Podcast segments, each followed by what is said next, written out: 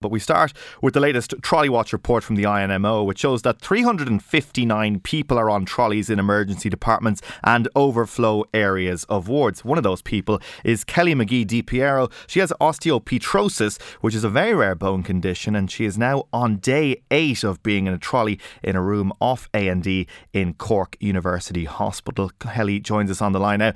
Kelly, can you tell us about the conditions you're in at the moment? I, I presented with my back pain as it, um, uh, over eight days ago to the accident emergency here in, in the CUH.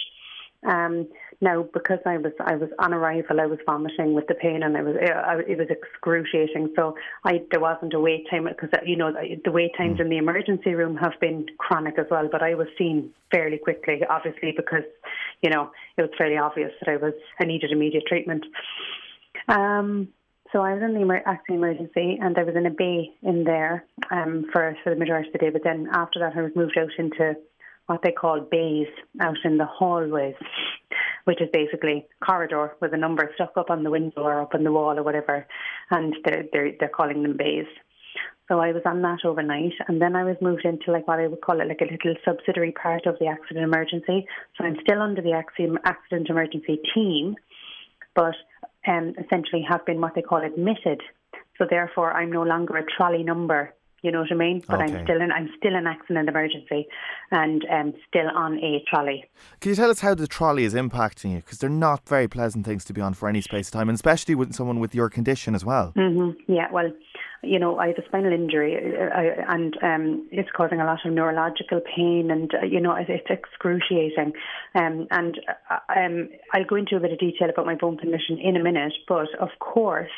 Um, these beds are they are not appropriate, and you know for for for me and for anybody, not I mind say me with a back injury, um, I can only compare them and mattress that's on them to a toddler mattress. You know the little toddler yeah. mattresses with the rubber rubber cover over them that every mother knows that, that are on the little toddler beds.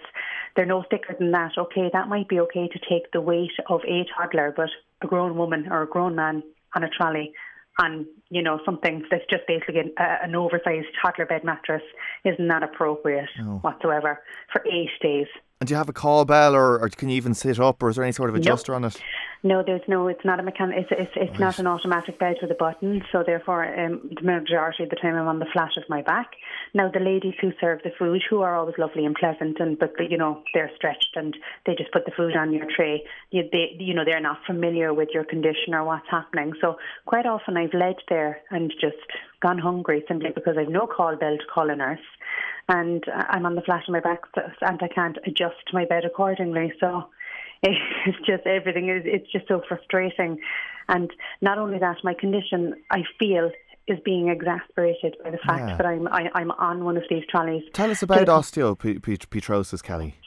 Um, osteopetrosis is a rare genetic bone condition which I was born with. Um, my condition is um, the remodeling and breaking down of old bone is impaired to the point where I don't break down old bone fast enough and I make new bone.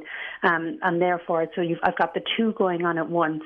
So I get what's called a bone in bone in bone in bone appearance on, uh, if you saw them radiographically, they're extremely dense and it narrows my, um, my bone marrow channel now, on the bony side, then, because I've got this bone on bone on bone on bone appearance, and essentially my bones don't calcify properly, they're, they're porous, they're brittle, they're fragile, they crack very easily, they're extremely dense and extremely brittle. You've you've appealed to the health minister. I saw you posted a selfie there on, on, on the trolley. What what do you think he can do? Would you, do you think? I mean, you've invited him to, to, to try out one of these trolleys. What do you think? Is you That's think not going to happen, is it? I'm not sure it will. I'm not sure Simon Harris will take you up on that invitation, but maybe he will. Mm. We'll we'll put out that appeal there. But what do you think? What do you think needs to happen? Because obviously you spent time as well in England. What was the difference in care there? But I'm not even going to go as far as say that I've spent time in England, which I will explain to you if you do want me to. But I've I've been a regular here in CUH yeah. with this condition, and uh, and I must say going back because I've been living in England nearly four years. So in that in that time that has uh, has lapsed, right, in between then and now, the, the the type of care that I've received is miles miles apart, and I just do not understand what has happened. Mm. You know, because I, I mean, the last time I was in here with the last fracture, I was pregnant, and um, I was under the care of an obstetrician, um, Dr. Keelin O'Donoghue, who is she's absolutely amazingly fantastic, I must say. Um, but she, you know, she and other teams worked into, you know, into disciplinary care. So I had an obstetrician, I had the orthopedic doctor, I had a, a consultant anaesthesic, and they, and it was all working. And I had a neurosurgeon, and you know, they all yeah. worked together. So I don't see why you know, Is there, are they telling you anything, Kelly, about what, what what's the hold up? Have you got any indication about when you're going to get yes, into even this is what I was just getting yeah. to with the interdisciplinary thing. Like they're trying to say to me that I'm in this clinical decision unit simply because they can't decide is it neurosurgeons should be looking after me? Is it orthopedics who should be looking after me? Is it so and so and so and so? Well, no, actually, put me in an orthopedic bed where I can start healing, and the neurosurgeons can work into, you know, they can work into, you know, together with with the orthopedics to to care for me appropriately. Kelly, if you have anything else to say to the, the health minister, you can, you can take that opportunity now. I first of all want to say nurses and doctors are the unsung heroes. They're working absolutely. in a system that is absolutely failing the public. And I, as a teacher, I teach, you know, and, and you know, education has been subject to, the, to, to some of governmental failings as well with money and stuff like that. And you know, we we do work as hard as we can in the system that we are, you know, that we are faced with. So there, there needs to be changes in the system. And I, I, God knows, I'm not, I'm not a politician, and I'm not, you know, I'm not a member of the government.